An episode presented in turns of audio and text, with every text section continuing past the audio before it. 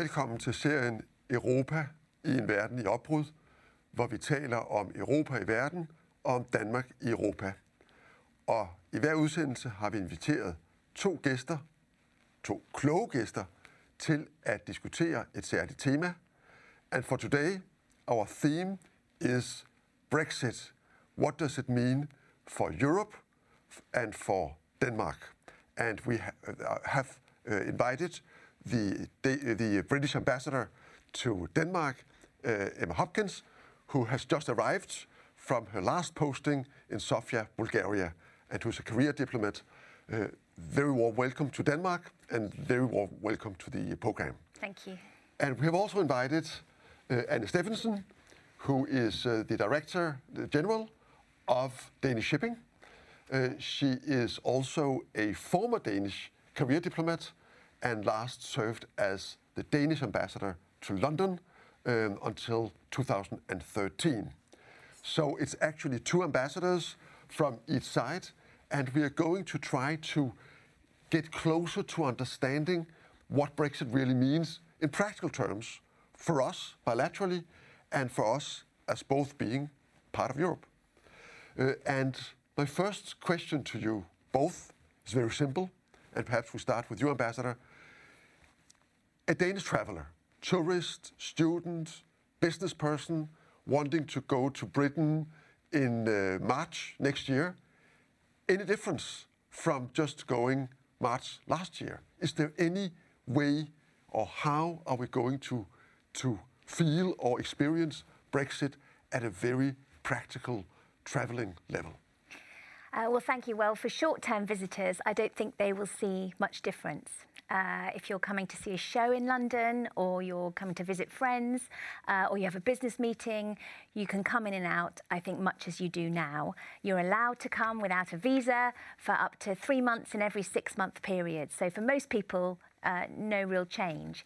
If you want to come for a longer period to work or to study, then you're going to be subject to our new points based immigration system, uh, which I hope will be easy to navigate and will encourage uh, students to study at our universities and business people to come and work uh, in the UK. So I hope uh, overall the message is I don't think the person in the street will see much change. And in arriving to Heathrow, it will be basically the same. There will be special lanes uh, for, for European citizens, uh, or we will be basically like coming to the US uh, what's what's the practical arrangements? Well, I think idea? we're still working out what the queuing system will be, but I think I think Anne will know that the British people love a good queue, um, so we're normally quite good at organising queues. So I'm sure we'll do it in a way uh, which has minimal disruption to people, whether it's a separate EEA channel or uh, international travellers channel. But I'm sure we'll organise it so people can come and go very quickly.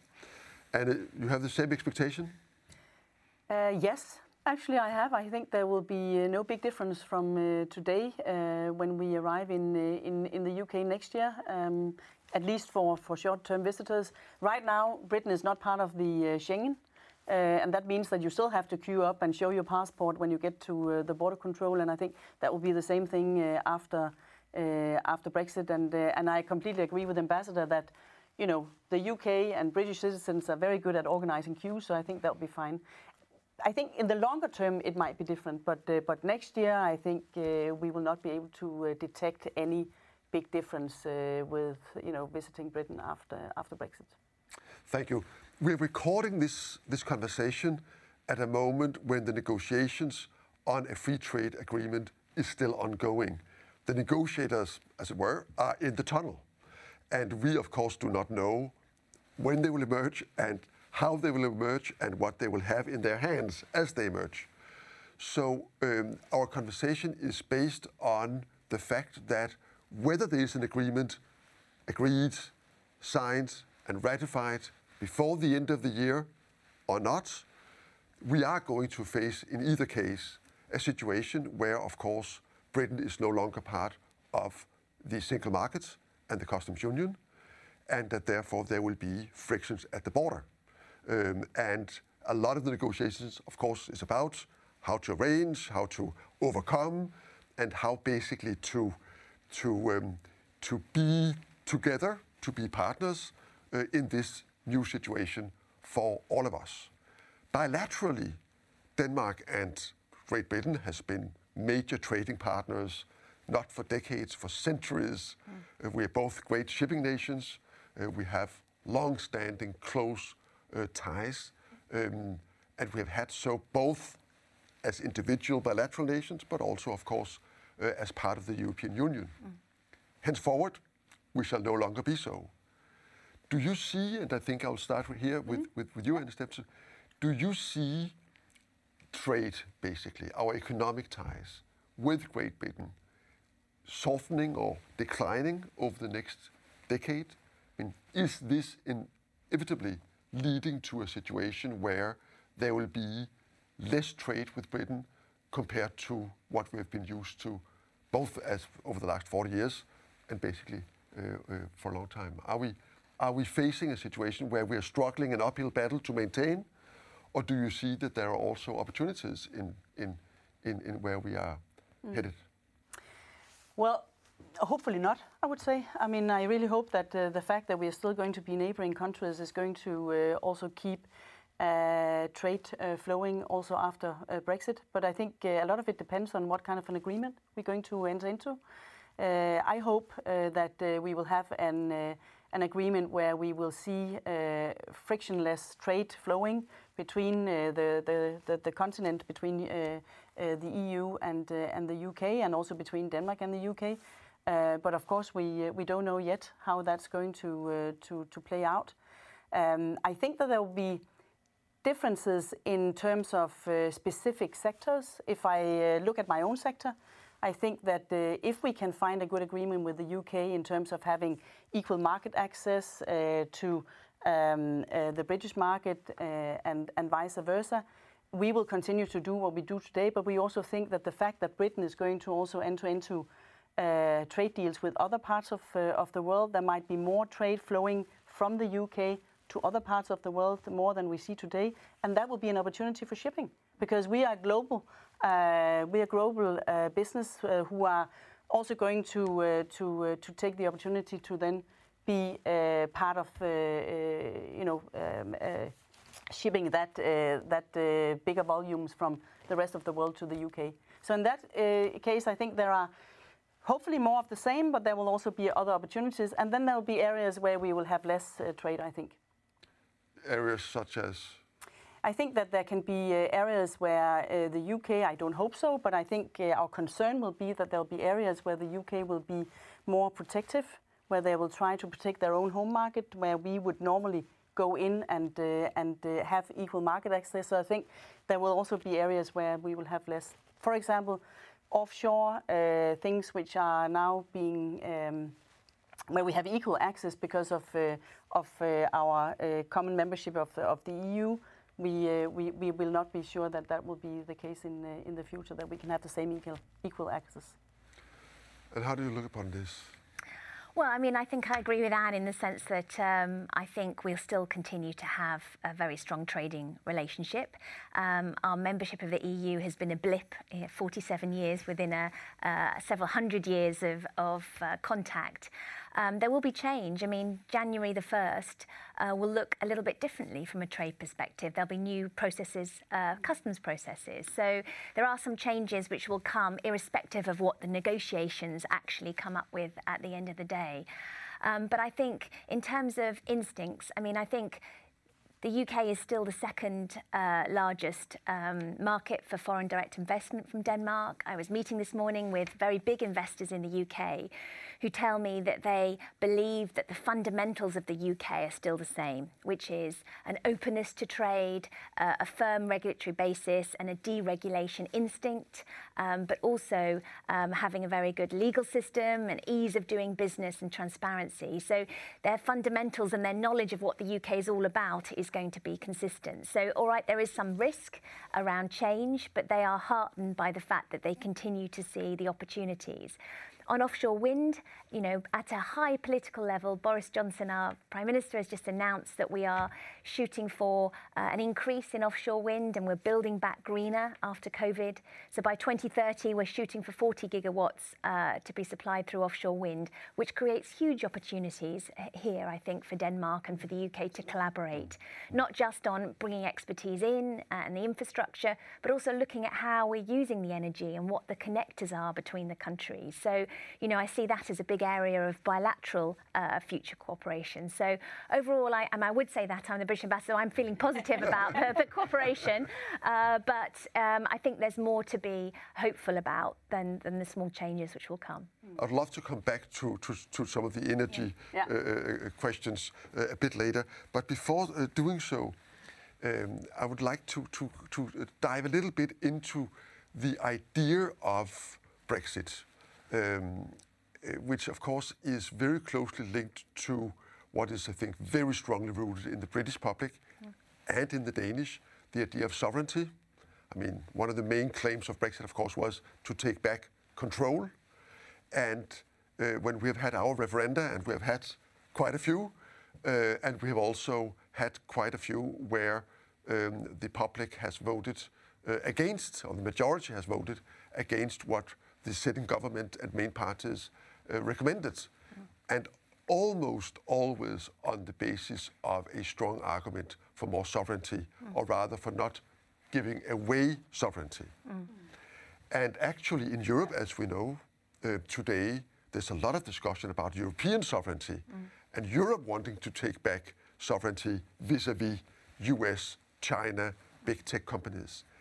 But to me, it, it, it leaves a question can, can everybody be sovereign at the same time? Mm. Or is there sort of a pool of sovereignty mm. that we all take from? And the more you have in your glass, the less I will have in my glass. Or how does this work in terms of sovereignty? Can we, is it something we have? Is it a legal thing? Or is it rather something we exercise, mm-hmm. something we do in common? So, so I wonder whether you would, you would uh, share with us a little bit mm. how you see this sovereignty mm. issue, which I think is very closely guarded by mm. citizens of every country, looking at this as something they, they want to protect, but also want to exercise. I mean, I think, I mean, this is making me feel like I'm at Cambridge doing law again and talking about parliamentary sovereignty, where it was an active discussion then. I mean, I think for us in the UK, I mean, I'd say the public debate about sovereignty is quite symbolic. Um, and sovereignty doesn't mean the same thing to everybody. Um, we have a very strong tradition in the UK of parliamentary sovereignty, which is different from many other systems in Europe where they have a written constitution. Um, so the concept of parliamentary sovereignty and Parliament making decisions on behalf of the uh, elect- its elected base is one that's quite um, it's quite sensitive. It's quite closely held. Um, but I think from a UK perspective, our decision to join Europe, our decision to leave Europe, our decision to only be in certain bits of Europe um, and not participate in the euro or not be in Schengen these are expressions of our parliamentary sovereignty. Um, and for us, I don't think we think that there is a, a finite pool uh, and everybody uh, only has a very small amount. Um, you know, for us, uh, choosing uh, the referendum and the electorate voted to leave the EU. I mean, I think for the people who campaigned for that, that was the ultimate expression of sovereignty. I take your point that um, does anyone have any sovereignty these days because we're all entering into international agreements, we're somehow reducing our scope to act independently. Um, but for us, I think sovereignty, and I, my perspective is that sovereignty and choice uh, are very closely aligned, and expression of sovereignty is just as important as the concept of retaining your sovereignty in some symbolic way. Um, and I think for me, this whole last four or five years and the debates around our relationship with Europe have all uh, been about choice as well, um, which is a, a, broader concept than just sovereignty. So, you know, it's a very, very political and sensitive debate in the UK. Anne will have known from the time that you were there, which predated the referendum, but still sovereignty was probably very often discussed uh, in, in, the, in the UK press. Yeah. No, absolutely. I mean, Yeah. it was it was the, at the heart of discussions. uh, Yeah. sovereignty in terms of taking back control of, of borders, on Yeah. immigration, on uh, on also, also sovereignty on, in terms of you know not having a um, a uh, EU uh, legal uh, system that can also overrule things in yeah. in the UK was was was definitely part of of of the discussion. The thing is, I like what you say about it. It's symbolic because the thing is that if you look at sovereignty, it's it is a um, a, a, concept which is very difficult in a sort of globalized, uh, you know, a, in a world where we are all, you know, uh, you know, together in, in, in trade agreements in the EU. It's a single market. We have a legal system. We have everything uh, put together. Mm. Um, so, so, so this, uh, the the concept of sovereignty is is very difficult. I think the discussion was also in the UK, as it has been also in Denmark, uh, and we are in a different situation because we are a much smaller economy and. Uh, an even more open economy, completely dependent on trading and uh, and having, um, you know, sisters and brothers in the EU who can also fight our cause against other big powers like China and the US and so on. Um, but the, but the discussion was at that time: Do you want to be a rule maker or do you want to be a rule taker? Do you want to sit at the table in the EU, being part of a discussion on which way to, to go and having the pool powers, so to speak, yeah. In order to be able to be influential in the, not only in the EU but also in the rest of the world? Mm. Or do you be a do you do you want to be a rule taker in the sense that you can sit outside but you will still be completely um, uh, dependent upon uh, making uh, your own legislation, the own way, the, the, the way you you uh, you make uh, things in your own country, trade agreements, whatever, based on, on what you can achieve with, with others. So it's questionable. You want to be inside the tent or outside yeah. the tent? And but I think the tent isn't only the EU tent. I mean, I think the UK's perspective would be, yeah. you know, we have a permanent seat on the UN Security Council. We have our Commonwealth links. Uh, we have uh, different yeah. types of geographical groupings. We have other multilateral fora, um, like the World Health Organization or other UN bodies, as well as WTO. OSCE. You know, there's, there's, there's very many multilateral fora that are about achieving things together. Yeah. Uh, and for the UK, I think we'd like to think more globally uh, than just locally in terms of the EU. Of course, they're an important partner. Uh, but globally, I think the work that we do with the US, with the Five Eyes partner on intelligence, uh, and with other uh, yeah. Commonwealth countries is also really very much part of our DNA. Yeah. No, no, I, I understand yeah. that, and uh, and I can definitely see it. That has also been part of the mm. discussions. You know that you, given the fact that you are a big country and you have historical um, uh, access to Security Council, to other countries, Commonwealth, all, all the rest of it, then you are in a specific, a special situation, if you like. But the fact is, if you're looking at, and this is, I guess, the title of this program, if you're looking at in how the world is doing in terms of sort of uh, rule-based uh, forums, uh, ways to negotiate multilaterally, and so on. It's very difficult to be one country in this, I think, big pool of, uh, of countries around the world who are basically uh, striving on uh, for themselves. Uh, for themselves. Mm. So in that I, I, respect, I think even from 2016 when you had the referendum until now, things has, has happened in the world which makes it even more difficult, I think, to to stand alone, so to mm. speak, at least from a Danish perspective, yes. and also from a Danish uh, trade perspective. Mm. Uh, you know, since 2016 and the past years, it's become, I think, more evident uh, not only for us in business but also for for the Danish uh, population that EU is even more important now mm. than uh, than before, mm. In order to safeguard mm. rules, uh, global uh, trading systems, and, and so on, and also to stand up against other powers like China. Yeah. I guess many, or at least agree. I mean, this is obviously hugely debated here yeah, as well. Yeah, I mean, it's, it's, debated in every European country, so there are no finite answers. Mm. But I think it's fair to say that in our public debate mm. today, more people would see Europe, mm. In terms of European Union, mm as a guardian of Danish values. Absolutely, yes. Compared to five years ago. Mm. Um, and that the, the, the, more difficult to maneuver in the world, mm. the more people look to, to, to Europe as being mm. part of a, an us mm. as opposed to them, mm. though that dilemma is always there. Mm. Uh, would you think the same would be true in, in the British public, that people would think more of belonging to a set of values mm. that are united, uniting European countries. Mm. I mean, not so much the institutions and mm. the, I mean, the whole machinery of cooperation, but more in terms of who we are, the kind of societies we have built, uh, the, the, the, basically the concept of society. I mean, I think they would. I mean, I think the debate has been skewed by the, the politics yeah. of the EU exit. Um, but I think um, British people recognise that we do share common values with European partners, especially in these times when they're being stressed, you know, tested in, in our response to, to COVID and other things. So I do think we recognise that our, you know, basic democracies, our values, our human rights, um, all of those things are, are, the common thread that holds us together. But Europe aren't the only countries in the world that, that adhere to those values, you know, and there are, you know, other people in, in further away places as well who also are part of that common thread of, of, of values. Um, and I think for us, you know, leaving the structures of the European Union doesn't mean we're leaving Europe. No. Doesn't mean we're not going to cooperate on things that are in our interests and, and, and underline those values. Um, it just means we'll have to do it in a different way.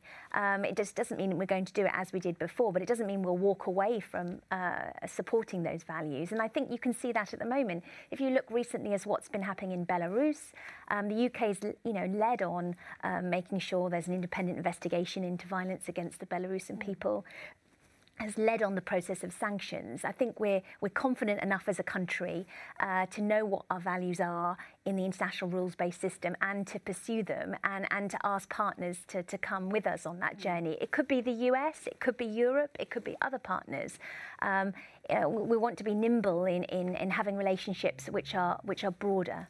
Mm. Do you think actually to take that argument just one step further and moving into this whole foreign policy area, mm. which is one of the areas I think we should explore, mm-hmm. that you're actually in that sense stronger alone, or as you would like to say, as part of the globe, rather than if we reacted on Belarus um, jointly with other European mm. countries. That this nimbleness you're talking yeah. about, that if we are individually acting in the world, mm with a shared common value set, we are stronger than if we unite? I mean, I, I, think nimble and, and strength are slightly different. I mean, of course, the decision making with 28 or 27 in the European Union can be a slower process. And, and sometimes the, the, the, process of consensus means you come out with something which isn't that robust. So I do think there is a nimbleness to having a position outside of that.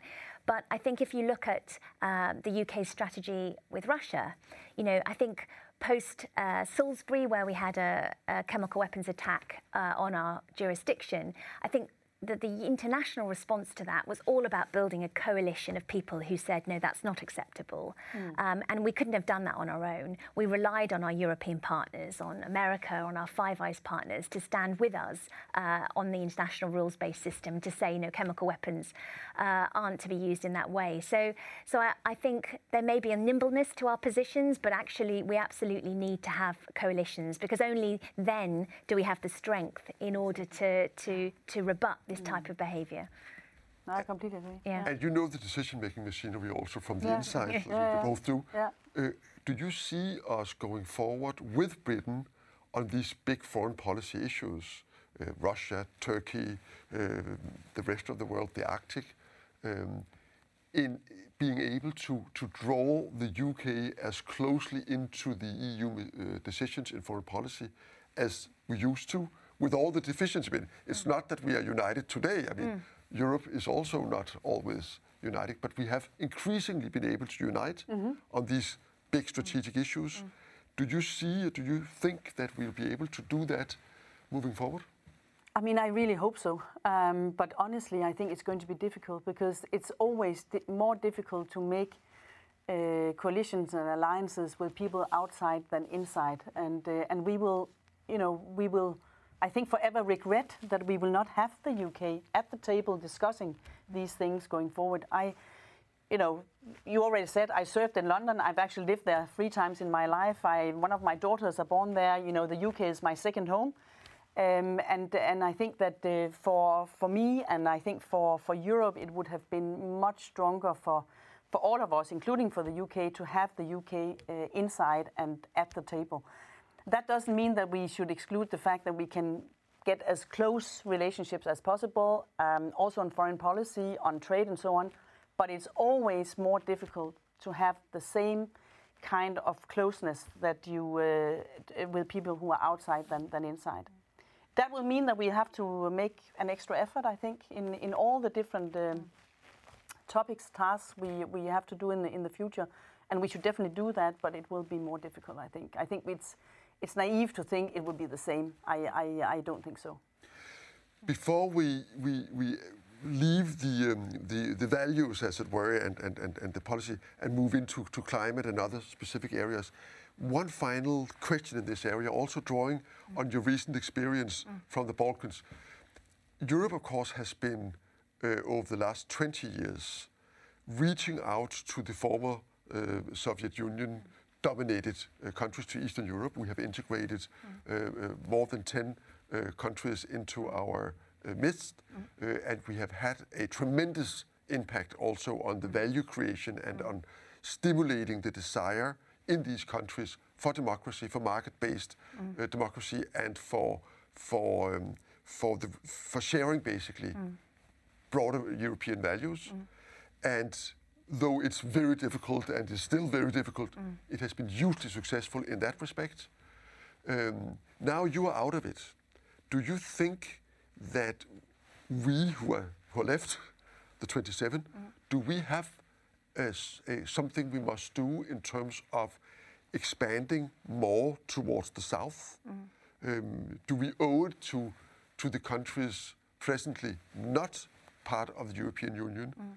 But in Europe, mm. um, to, to enhance our cooperation with them and eventually to, to, to make them part of the European Union if they so desire? Well, I hesitate to say what the European Union should do, but I mean, I can say from a UK perspective, I mean, we think the Balkans, uh, the candidate countries or potential candidate countries, it's really important uh, for us all to be working in partnership with them because, uh, you know, to get them to look west, to get them to have robust democratic institutions, um, to get them to have you know functioning uh, systems which uh, are not going to be exploited by uh, by Russia uh, and other countries uh, who are active in the region. We want to bring them into the European uh, family because they're absolutely crucial to our security. They're crucial to our prosperity. They're part of our external border. They sit against it. So for the UK perspective, and this is recognised by the EU, because if you look at Germany, they've played a leading role in trying to, to bring along through the Berlin process uh, countries in the region and to create jobs, infrastructure, and, and opportunities for the youth there. So we support that process, and we're going to be working with Germany and other countries in order to do that, whether we're within the EU or outside of it. I heard that as a diplomatic yeah. yes. Yes. what, what, what do you think? And is it realistic and is it desirable to expand further uh, and, in a way, compensate the loss of Britain in that sense with a stronger cooperation also in the, in the south?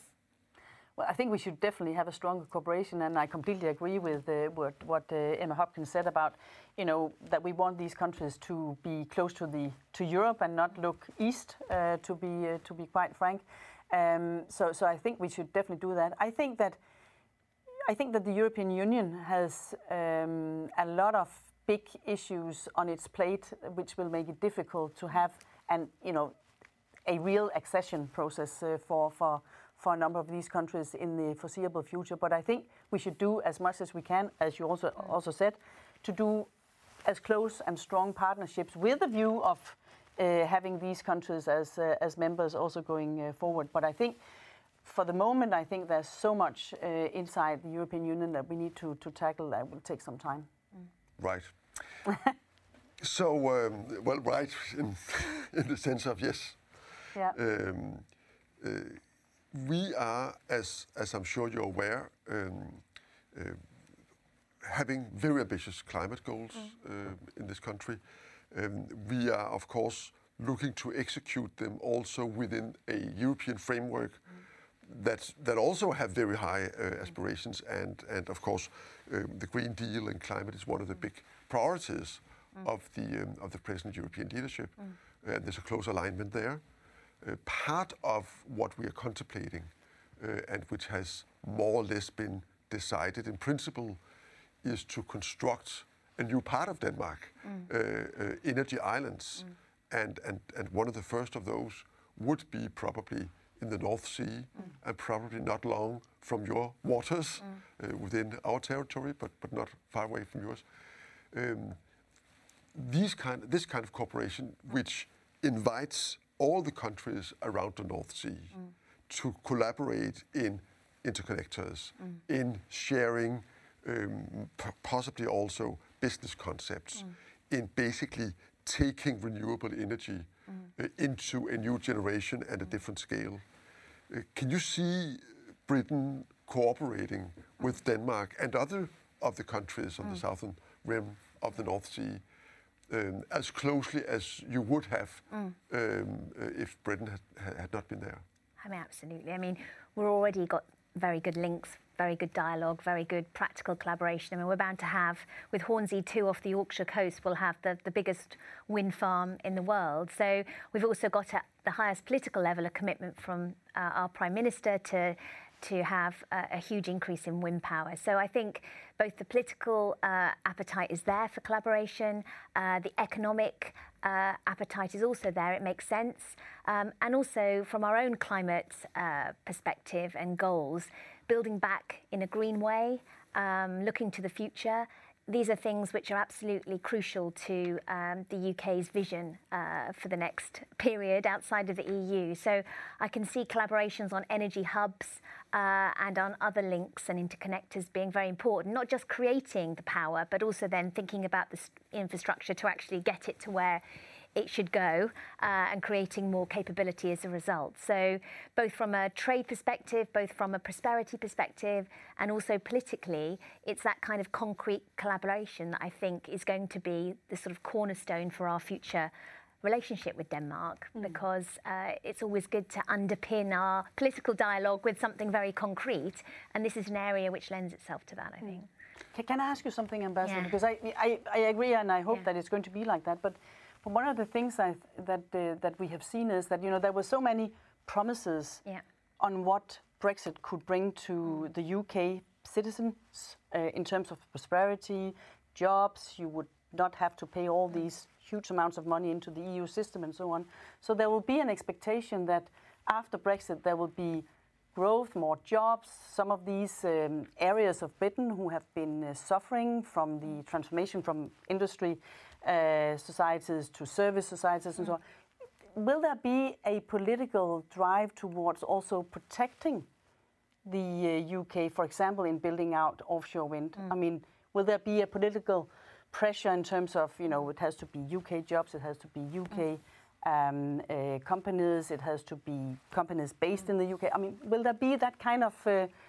I you know, understand what you're thi- saying. yeah. Because this, this, this is the. This I is the concern, yeah. Of course. So But I'm I mean, just thinking. I honestly don't recognise that. I don't recognise that as a trend or, or something that I've ever seen. I mean, there is a really sort of strong feeling towards free trade in the UK, and we've never been a hugely protectionist country. And if you look at our new points-based immigration system that we're uh, starting from January, and I've just had a, a briefing on it, so I'm, I'm up to date on it. Um, but you know, uh, in terms of the skilled route, so they've taken away what were some of the more difficult aspects of getting a visa on the skilled worker route. So you basically just have to have uh, A levels uh, levels. You have to be earning uh, twenty-four thousand pounds, I think, and have a job offer. So I think we're not. You don't have to have the resident labour market test anymore, where you had to show that a British person couldn't do that job. So they've removed that criteria. And the idea is that they just want talent from, from anywhere. Um, and that's in, in the UK's benefit to have talent. Um, so I think that's a very sort of concrete example of what I think will be the direction of travel, which will be to be open and to recognise that you know the UK benefits from the huge amount of international uh, contribution we get, both in our universities, in our science community, uh, but also in our in City of London and in, and in trade. So, so I, I don't, I, I understand what you're saying, but I don't, I don't recognise it. Uh, you know, the the, the, the, the kernels of that uh, coming up. Oh, that's very Yeah. good. I mean, and Yeah. I think that's a very major point also for Yeah. not only you as ambassador, but for the UK to sort of, uh, you know, uh, come out with as a message for, yeah. for the rest of, uh, of the European Union. But of course, the, the, the, the, difficulty, I think, in the negotiations and in the whole process mm. has not so much been the movement of people, because I guess it is true for any European country mm. that we want to attract talents mm. and we want to create favorable mm. conditions for talented mm. uh, people who contribute to our wealth and our knowledge and our science to travel into our countries. I mean, that is one of our shared values. But of course, there are, there are, diff- there are more difficult areas, mm. which, which is much more about um, the tendency of any country to say, if we have areas where we really have underemployment, mm. we have some manufacturing mm. that may not be globally competitive, mm. but it's still creating uh, employment mm. and an economy here locally. Why don't we protect it a little bit, support it a little bit, mm. um, caution a bit, bit the competition in order to preserve this? And mm. this, I think, is what is going on right now yeah. in every country. Yes.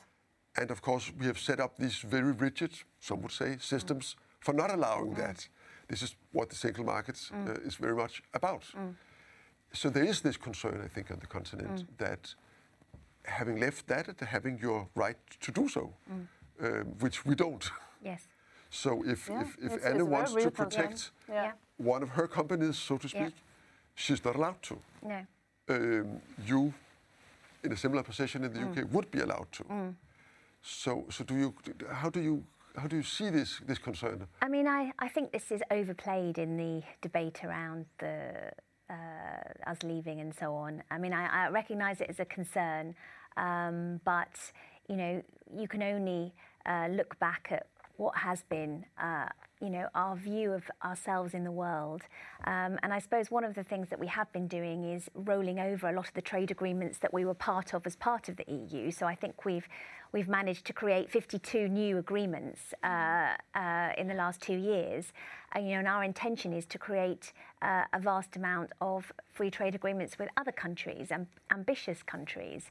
Um, and so we're very much still looking outwards uh, in relation to how we might trade, not just with Europe, but beyond that. So I recognise it, but I don't, uh, having looked at what you know, the industrial strategy is for the UK, having looked at kind of what our position on the economic side is, I don't see uh, this as being a feature. I understand it's as a concern, and of course, you know, from a competitive point of view, I, I can recognise that uh, as being something that's been a feature of the debate around uh, the free trade agreement. But the UK position is that we aren't going to do that. We've never had a, a historical tradition of things like state aid, uh, like some other European countries have. So we're not going to start acting completely out of character with what our uh, sort of tradition has been for very many years. One could say that you have been very strong advocates within this, in building the single market yeah. to make these rules yeah. and to prevent state aid, yeah. exactly because, as you say, it's part of your character. But of course, that is exactly the system that you mm. are leaving. Mm. And you're not only leaving the union, you're leaving that system very explicitly. Mm. So, so that is of course what. Yes, I know. I understand. I understand where it comes from. Yeah. Um, so uh, before we, we, we, we wind up, uh, one area where we have also recently been very closely cooperating, uh, which is defense and security, mm-hmm. and uh, and we of course uh, know that that in many of the um, international uh, missions mm. that the UK and Denmark uh, have been engaged in over the last 20 years, 30 years, since the end of the Cold War actually, uh, we have acted together. Mm. We have very often been part of a larger British mm. uh, uh, uh, contingent, and and I think it's fair to say that we have always been extremely pleased with that cooperation, and it has been sort of one of the pillars mm. in our bilateral relations. Now the world is also, in that respect, changing. Mm. Not so much because of your leaving the EU, but because the American perspective of these kind of military operations is mm. changing, and there's a very strong pressure from the US on Europe to take bigger or greater responsibility for regional security, for free shipping, yeah. um, to to stem migration, mm. to create stability, to, um, to engage with Turkey. Mm. Um, so there is in Europe a strong movement or recognition or awakening recognition that we need to step up. Uh, and I think at the sort of at that level, there's an agreement we need to step up. Will you be part of this European stepping up to regional security? Uh, and can we still bilaterally, uh, us being within, you being without, um, have this close cooperation uh, in security and defense? I think we can. I mean, I think NATO's the, the predominant uh, alliance, isn't it, in the defence Yeah. and security. So whatever Europe might do to, to supplement that, I don't think we need to displace that as the predominant uh, structure that we're working to. And of course, I mean, we're the second biggest defence spender in NATO, um, the UK. So, um, you know, we believe and have some sympathy, I suppose, with the US position about Europeans spending more on their on, on defence because quite a few European countries are still quite far away from the two percent target. So, um, you know, I, I think NATO. Uh, needs to and has, I think, modernised in the last few years. It's looking at a new way of working, recognising a new range of threats, uh, wanting to be more nimble.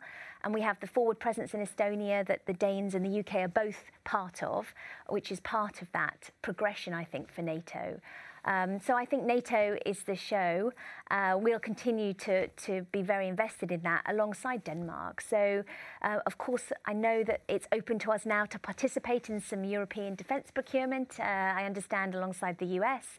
So, you know, those opportunities will also be ones that we'll think about very seriously. Um, but I think the world is changing, and that's why, you know, what we do in NATO has to adapt to, to the changed threat picture and the, the changed capabilities. But I think, uh, I think the main message is we have to continue to invest in these capabilities because even if you look at all the insecurity that's happened in the last sort of year or two, uh, we've seen, you know, aggressive actions by other countries on uh, the territory of other countries, uh, we, we do need to continue to stand together in order to rebut that sort of trend.